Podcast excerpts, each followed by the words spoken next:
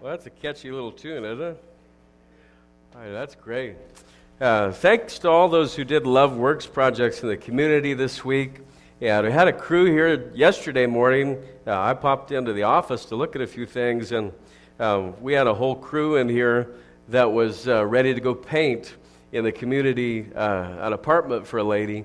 Yeah, thanks for everybody who did projects this week to show the love of Jesus Christ. Well, whatever the reason is that you're here in attendance today, uh, we're all glad that you're here. And in the month of February, we've been in a sermon series called, believe it or not, Love Works. Uh, that's what everybody's wearing. And, and so we're kind of getting that theme out there, and it's very simple. But in combination with the messages, God has allowed us to be the hands and feet of Jesus Christ through many service projects here in the community. And this morning, uh, works in our community is the topic we'd like to cover. Children of God have been given explicit instructions by our Father regarding the treatment of our neighbors, which we saw last week, and also the treatment of public servants. And in the message today, we're going to visit passages in the New Testament in 1 Timothy 2 and also Titus 3 that reveal the responsibility of a Christian citizen. And whether or not you're a believer in Christ, I hope that through this message you'll keep an open mind and heart about these principles from God's Word. So let's go first to the book of Titus, chapter 3. Titus, chapter 3. The notes are provided in your bulletin for the message if you'd like to follow along with us in that way. Titus is a letter written from the Apostle Paul to a young pastor in 65 AD. And just to give a little of uh, backdrop to the passage, 65 AD was the year after Emperor Nero in Rome had started a fire in the city to make room for his palace. So he had burned down part of his own city to make room for the palace. Great public servant. You may have heard that he blamed the fire on Christians and even martyred some of them. They were the scapegoats for his fire. By the time Paul wrote this letter, a year later, 19 of Nero's henchmen had been arrested for allegedly plotting against their leader, and they were forced to commit suicide. Um, the year that this letter was written was also the year that Nero kicked his wife, that used to be his mistress, Poppaea Sabina, to death after an argument in the palace. And so that's kind of the setting for where this letter was written. Unique time. And yet, under the umbrella of that political environment, Paul, who would himself be killed by Nero two years later, penned these words to young Titus. Titus 3, verses 1 and 2.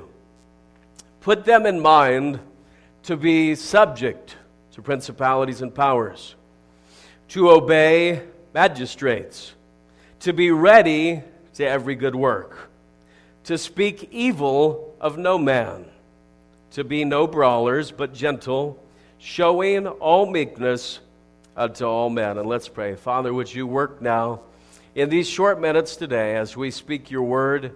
I pray that truth would be proclaimed, and we ask these things in Jesus' name. Amen.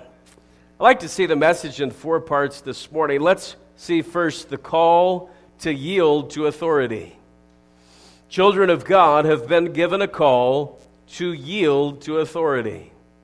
It's remarkable that under the great oppression of the Roman Empire and all the things that were taking place, that Paul would give these words that we just read Be subject to principalities and powers, obey magistrates and Paul was simply delivering to Titus the authority structure that mankind has been given by our Creator. Thomas Jefferson got it right. We are definitely endowed by the Creator with certain unalienable rights. That among these are life, liberty, and the pursuit of happiness. But you know, we're also endowed by our Creator with human authority. Romans 13 and verse 1 which we studied in our life groups this morning, says this Let every soul be subject unto the higher powers, for there is no power but of God. the powers that be are ordained of God. And so all authority comes from God. Every person in authority is still under authority. Three important institutions have been designed and mandated by God to bring order to civilization. The family, ordained by God in Genesis chapter 2, where God Himself performed the first wedding uh, between Adam and Eve.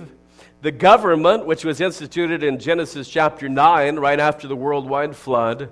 And then the local church, which, which was started by Jesus Christ Himself in Matthew 16. In each of these institutions, there is a God given authority structure. And people can attempt to revise the history of these institutions as being designed by man or manufactured by men, but their true origin is evident.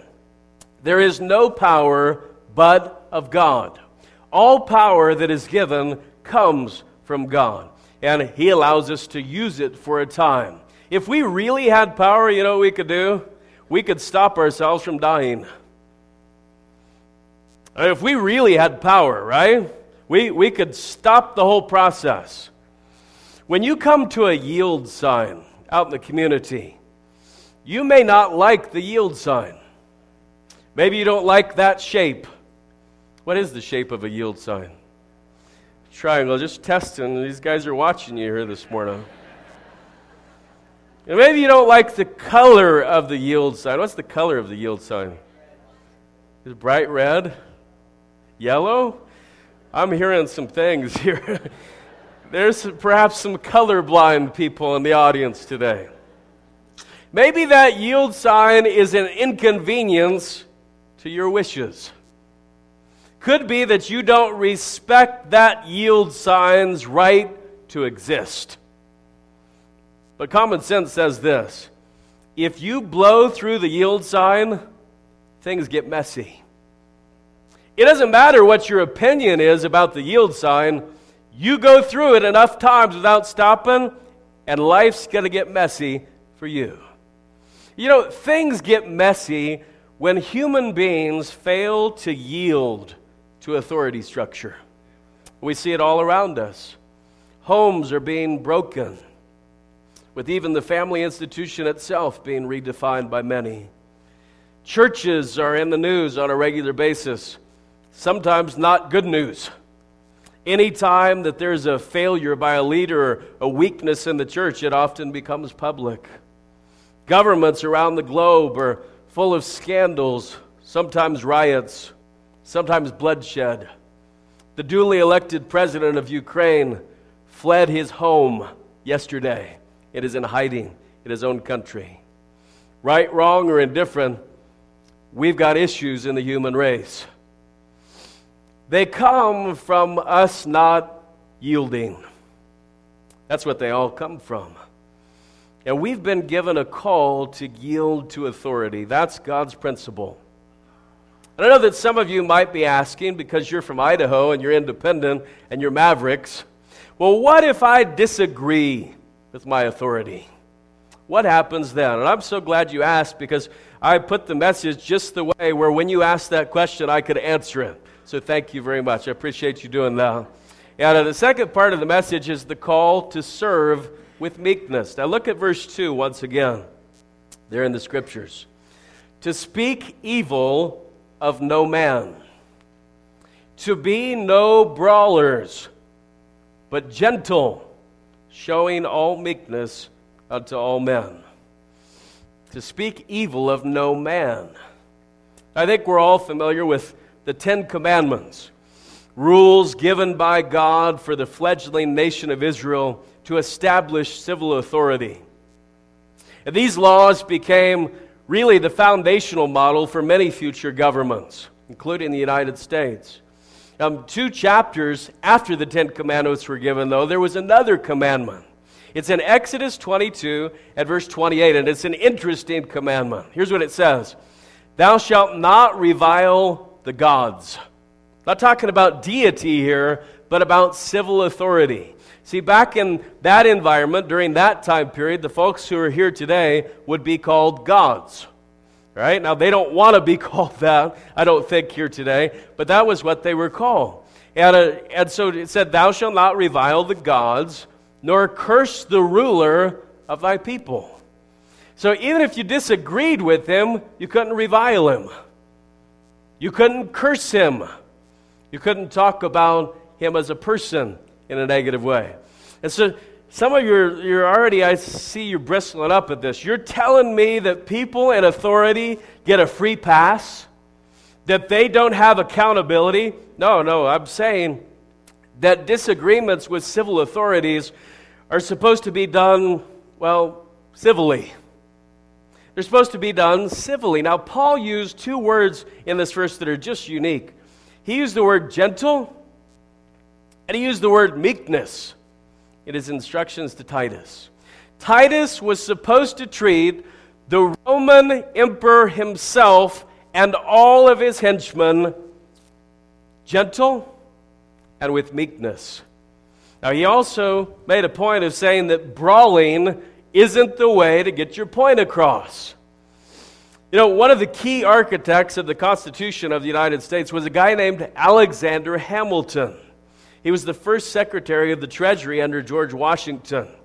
And you may know him because his picture's on the $10 bill. Do you see that ad uh, newspaper this last couple weeks? Somebody uh, said that Alexander Hamilton was one of the presidents, and it made national news. But he wasn't. He was the Secretary of the Treasury. But back in 1800, they had a presidential election, and Hamilton was in the Electoral College when that presidential election came about in the election, there was a tie between Thomas Jefferson and a guy named Aaron Burr. And Alexander Hamilton changed history by casting the deciding vote. He didn't like either guy, and he had made it known, but he didn't like Aaron Burr at all. Like he had made it known, this guy was a burr under his saddle. I don't know if that's where the phrase came from, but he didn't like Aaron Burr at all. So he voted for Thomas Jefferson, who became the third president. Burr became his useless, cantankerous vice president. He was opposed to Jefferson in every measure that took place. Well, Aaron Burr was not a forgetful man. Four years later, he was attending a dinner party where Hamilton was present. And after he felt like Hamilton insulted him at the dinner party, he challenged him to a duel. And on July 11th, 1804, in the United States of America, the sitting vice president of the United States and the former secretary of the Treasury shot it out. Hamilton lost. He died the next afternoon. Aren't you glad that's not the way Representative Hixon and Senator Rice handled their disagreements in 2014?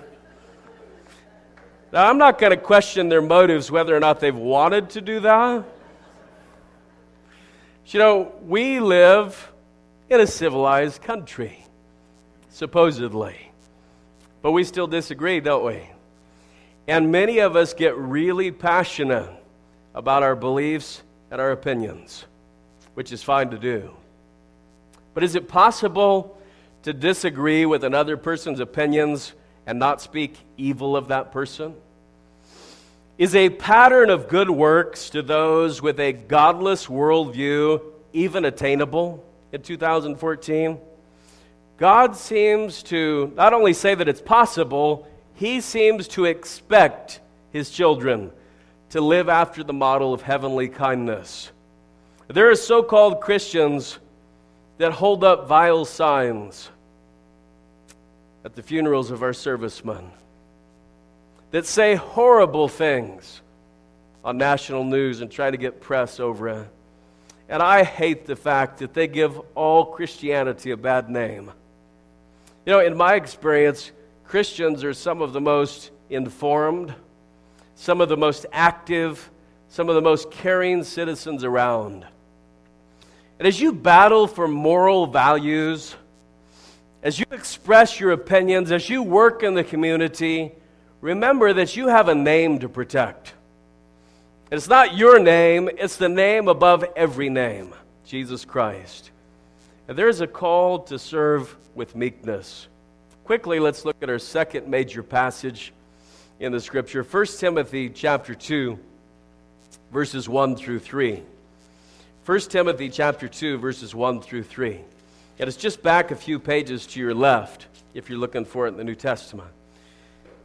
Here's what it says it's such a unique passage. I exhort, therefore, that first of all, supplications, prayers, intercessions, and giving of thanks be made for all men, for kings, and for all that are in authority, that we may lead a quiet and peaceable life in all godliness and honesty.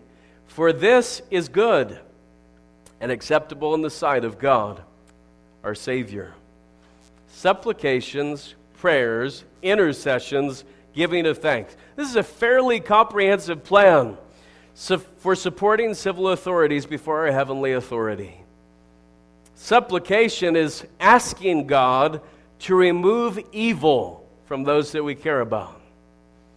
Prayer itself is asking God to help others obtain good. And intercession is asking on behalf of someone else. And then, of course, giving of thanks, living in gratitude for the mercies that God has placed upon us. 1 Timothy 2 1 contains the greatest means for us to help our public servants, to pray for them. God has been merciful to the United States of America. It is by His mercies that we're not consumed. His compassions fail not. They're new every morning. And it is by His faithfulness that we exist. We should pray for those in our leadership. You know, Mayor Nancolas was in the hospital last summer in July, and, and that was a time for Christian citizens to bring supplication on his behalf to God. Asking God to keep Fire Chief Wendelsdorf and our firemen safe in their duties Asking God to protect Police Chief Allgood and our officers is a Christian responsibility. It's something that we should do. And we can know them by name and we can get to know them as individuals. You know, there's no value that can be placed on going to the throne of grace on behalf of our public servants. Intercession is invaluable. It is the highest thing that any of us can do for another human being. And I know that there are most of us who are just average Joes in the community, and we might say, well, how can I make a difference? I don't even know the mayor. I've never met the governor. I'm just one of the little people. And uh, that wasn't a short joke. That's just, you know, some of you watch that because I, I know the crowd here, especially that guy over there. Yeah. Um, but we sometimes feel like we're helpless. We're the little guy. And you might be one of the little people, but you've got a big God. And God is the ultimate authority. See, praying for a leader doesn't require a personal relationship with that leader. Proverbs 21, verse 1 says that the king's heart is in the hand of the Lord.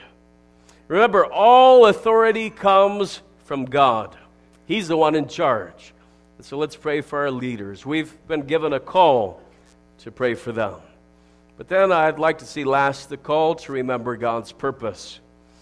And to do that, let's look back at 1 Timothy 2 and the passage here again. And if you look at verse 3 again, look what it says For this is good and acceptable in the sight of God our Savior. And you may notice the punctuation at the end is a semicolon, the thought's still going. And, uh, and so then we, we continue our reading, verse 4 Who will have all men to be saved and to come unto the knowledge of the truth.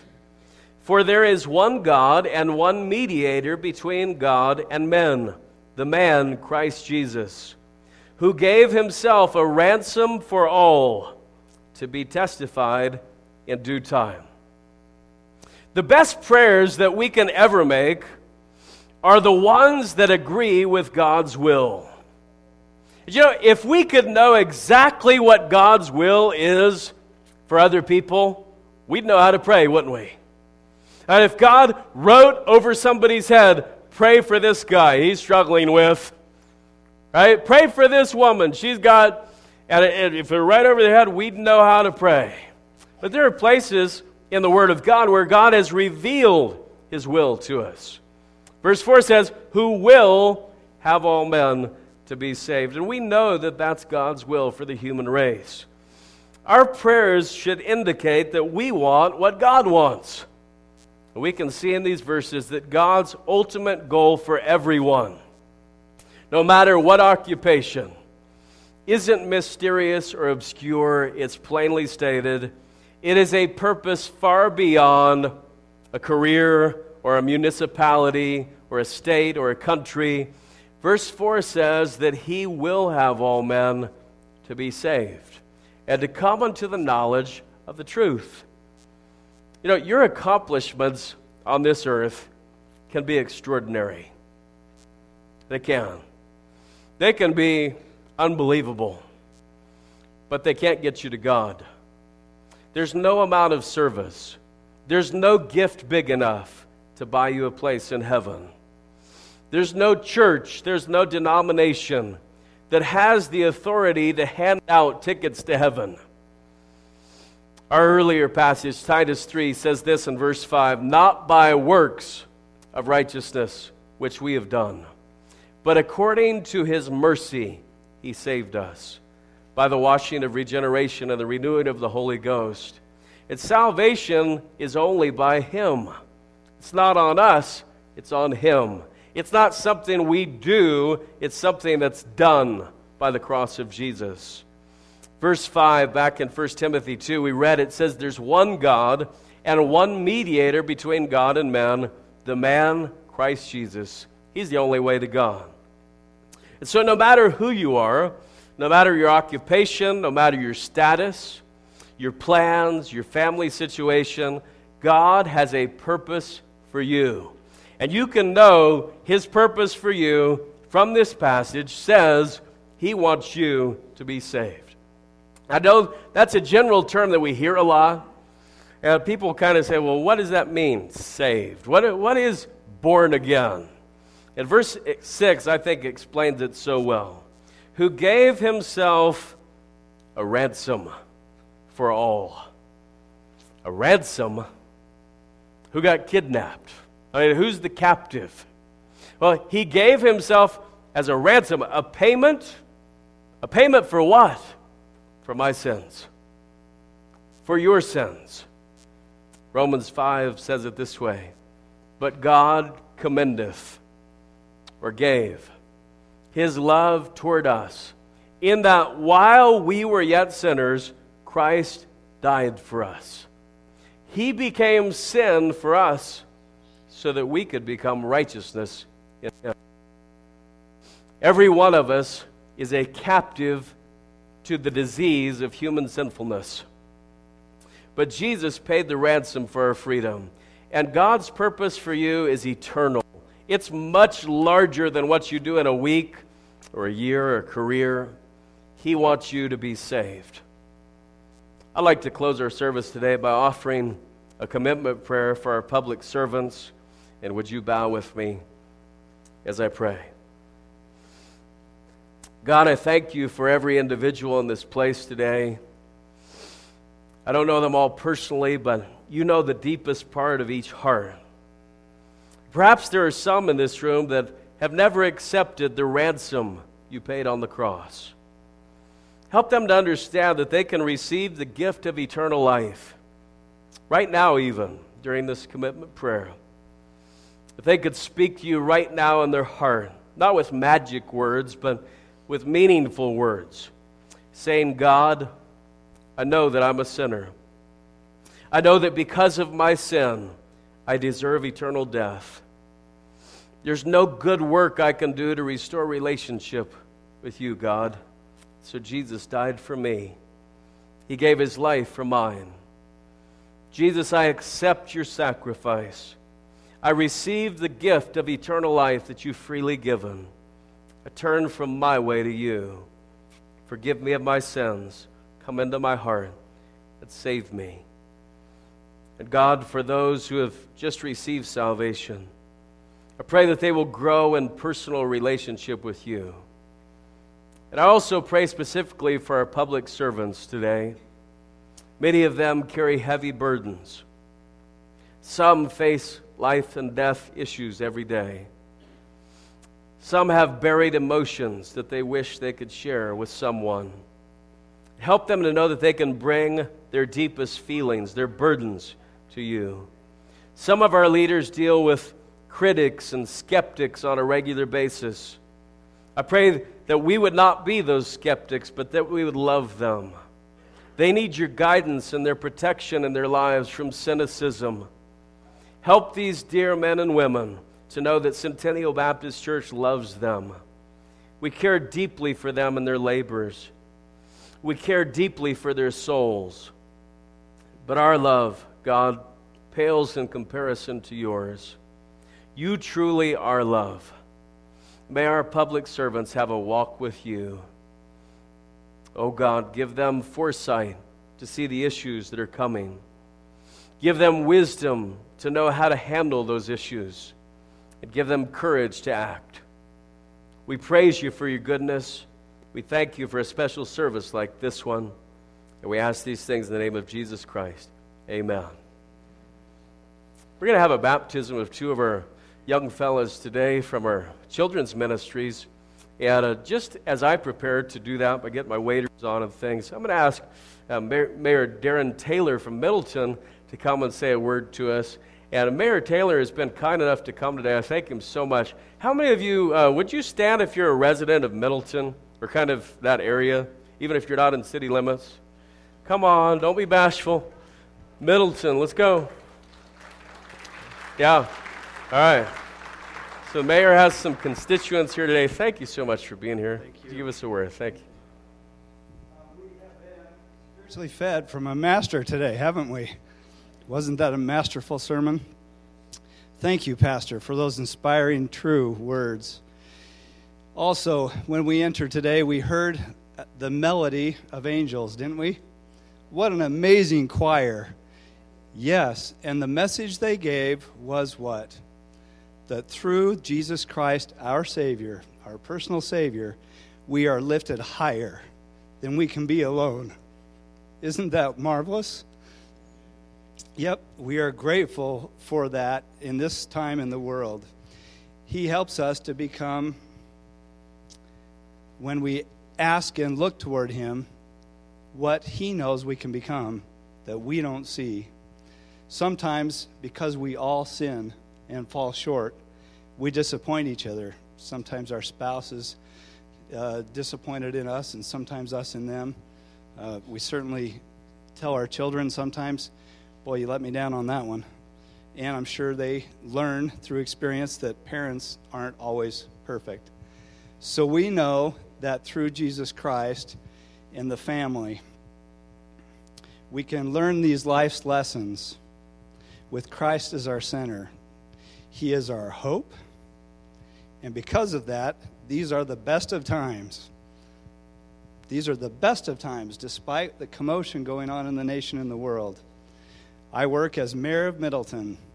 I was elected for four years, and after me, another person, and after that person, another person. And so it is that as we serve God and serve the Lord, humbling ourselves, recognizing Jesus as the true leader and rule maker. We recognize that we can give service in our communities. Some of us might be shy, some of us might not be articulate, some of us might um, not know what to do, we might not have knowledge. But as we learned from the Apostle Paul, not to every man is given every gift. But we all need each other, don't we? Because together we can fulfill the Lord's purpose. So, as a public servant in Middleton, I'm deeply grateful for this opportunity. Thank you for inviting us and honoring us. It actually should be us honoring you.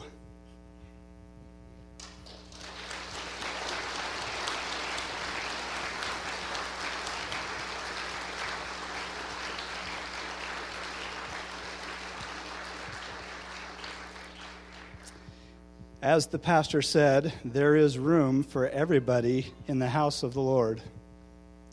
I am grateful to live in an area where Judeo Christian values are strongly recognized, where they are present. There may be different denominations or churches or ways we think about some things, but a couple of truths are common. Jesus is our Savior. Nobody else. He's the only name given under heaven by which, through whom, we can be redeemed and brought back to our Lord's presence.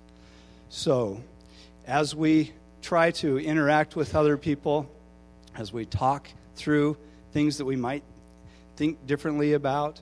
Um, the the uh, pastor gave a masterful sermon today, uh, wonderful. And we are expected as children of God to treat each other like children.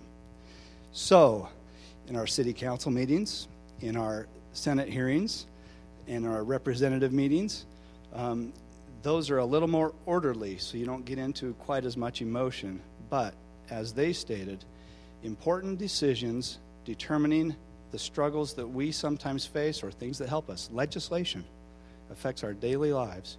We really need to have people with faith and commitment to the Lord Jesus Christ who are Christ centered in those positions, voting, learning about officials, and voting is crucial.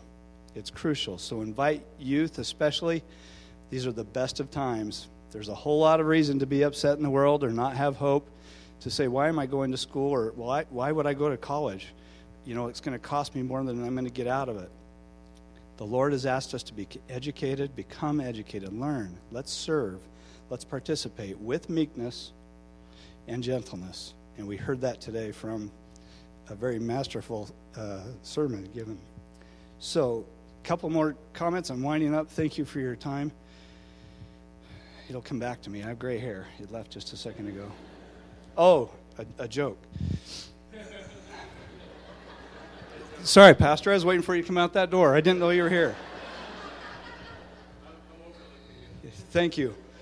The, uh, the uh, choir was amazing. Thank you to those who share their talents for those of us who don't quite have as much talent in that area. And I felt the Spirit of the Lord during their song. It testified to me of the truthfulness of the words they were singing. And I think it was inspiring in a good way. One thing that is missing from City Hall meetings, County Commission meetings, uh, especially P&Z public hearings, Planning and Zoning Commission public hearings, in Senate and um, representative meetings is music. So maybe, maybe we can have legislation that would allow inspired singing at the beginning of those meetings. Senator?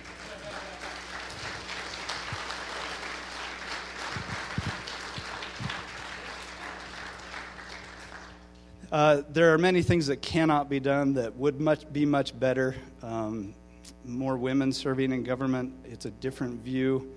Uh, just a lot of things, music, maybe to inspiring music to start our meetings, but uh, we'll keep doing the best we can with the structure as it is and try and um, do what's right and do our best. Jesus Christ bought all of us with a price. We're all bought with a price. Let's not forget that. Thank you.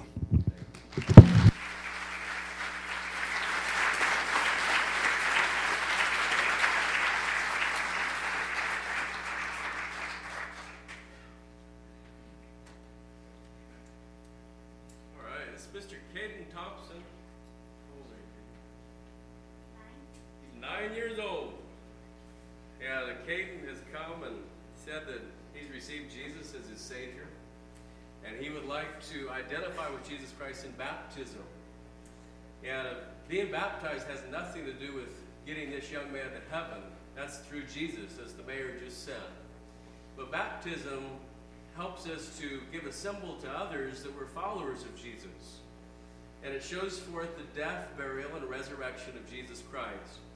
And so Caden's going to be baptized today and then followed up by his brother. And thank you to his friends and family who've come to support him today. Caden, my brother, I baptize you in the name of Jesus, the Father, the Son, and the Holy Spirit. buried in the likeness of his death, raised in the likeness of his resurrection.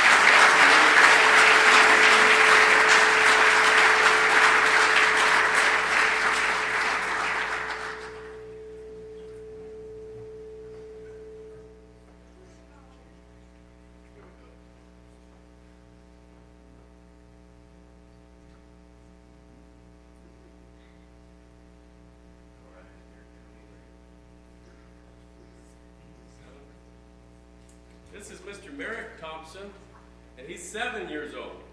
And he's come today to identify with Jesus Christ in baptism. Merrick, have you received Jesus into your heart? I baptize you, my brother, upon your profession of faith, in the name of the Father, the Son, and the Holy Spirit, buried in the likeness of his death, raised in the likeness of his resurrection.